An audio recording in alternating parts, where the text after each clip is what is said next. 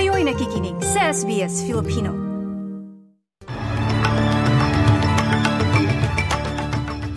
Sa detalye ng mga balita ngayong Miyerkules, ikalabing apat ng Pebrero taong 2024. Halos kalahating milyong tao sa Victoria apektado ng power outage noong Martes. Ilang empleyado ng ATO iniimbestigahan dahil sa GST refund scam at mga nagbebenta ng bulaklak para sa Valentine's Day, puspusan ang paghahanda.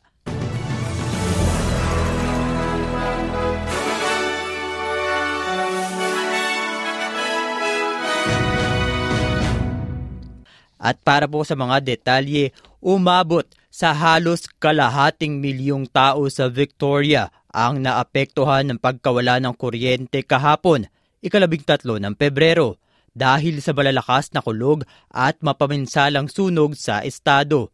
Sinabi ni Victorian Energy Minister Lily De Ambrosio na sa kasaysayan ng estado, isa ito sa malalaking outage na naranasan. Nagpahayag naman ng pag-aalala sa Radio 3AW ang Chief Executive ng Chamber of Commerce ng and Industry ng Victoria na si Paul Guerra tungkol sa hinaharap ng enerhiya ng Estado. And the future of Victorians in terms of energy is not good. The Energy Minister needs to come out and actually show where the roadmap is to give every Victorian, whether they're a business or a citizen, confidence that we are not going to face this again. Samantala, Tinanggal sa pwesto ng Australian Taxation Office o ATO ang isa nilang empleyado na pinagsususpetsahan na maaaring nasa likod ng $2 billion GST refund scam. Aabot sa 150 Australian Taxation Office employees ang iniimbestigahan sa maaaring pagiging sangkot ng mga ito sa social media scheme na nakapag-scam ng $2 billion. Ayon din sa report ng Auditor General tungkol sa fraud management ng GST, nagsagawa na ng mga investigasyon o criminal investigation sa iba pang tauhan na may posibilidad na sangkot sa pagsasagawa ng scam.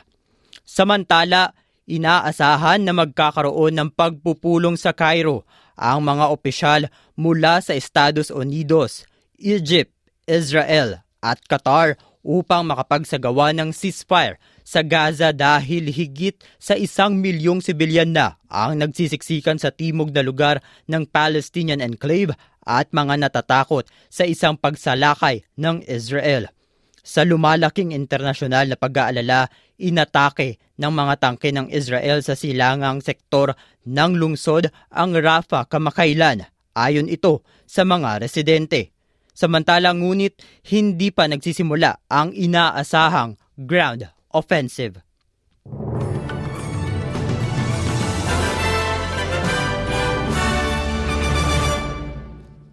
Sa iba pang balita, naghahanda na ang flower growers at florist sa pagpapadala ng isang bahagyang kalahating milyong rosas o quarter of a million roses sa mga tahanan sa Australia ngayong araw ng Pasko at ito ay para lamang sa pinakamataong estado ng bansa.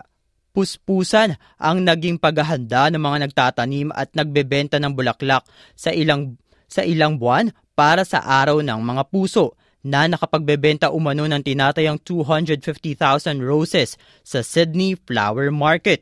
Ang mga wholesaler at florist ay maagang tumungo sa merkado ng alas 3 ng madaling araw upang makahanap ng pinakamagagandang bulaklak. At balita naman po tayo sa labas ng bansa o sa Pilipinas. Sinabi ng security experts na ang mga pagsusumikap ng Pilipinas na maging malinaw at matatag sa pagtutol sa dumaraming disinformasyon ng China tungkol sa West Philippine Sea ay epektibo hanggang sa ngayon.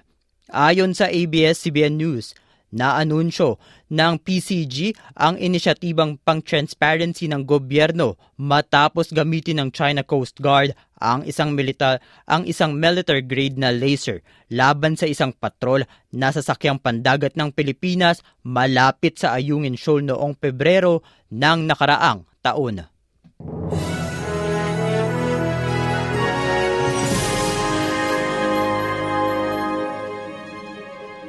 At sa palitan naman po tayo ng salapi ngayong Miyerkules. Ayon sa Reserve Bank of Australia, ang isang Australian dollar ay katumbas ng 65 US cents. Mula sa Bangko Sentral ng Pilipinas, ang isang US dollar ay katumbas ng 56.06 pesos. At ang palitan ng isang Australian dollar ay katumbas ng 36.60 pesos. At sa lagay naman ng panahon ngayong araw ng mga puso, asahan ang mga pag-ulan na posibleng lumakas sa mga sumusunod na lugar. Canberra at 28, Wollongong at 27, Sydney at 30, Newcastle at 34, Darwin sa temperaturang 31 degrees. Magiging bahagyang maulap naman sa mga sumusunod na lugar. Adelaide at 24, Melbourne at 19, Hobart sa temperaturang 20 degrees, Brisbane sa temperaturang 31, Cairns sa, sa temperaturang 32 habang maaraw naman ng Miyerkules sa Perth sa temperaturang 37 degrees. Para naman po sa iba pang balita, bisitahin ang www.sbs.com.au slash Filipino at ang SBS Filipino Facebook page. Martin Tuanyo, SBS Filipino. I-like, i-share, mag-comment, sundan ang SBS Filipino sa Facebook.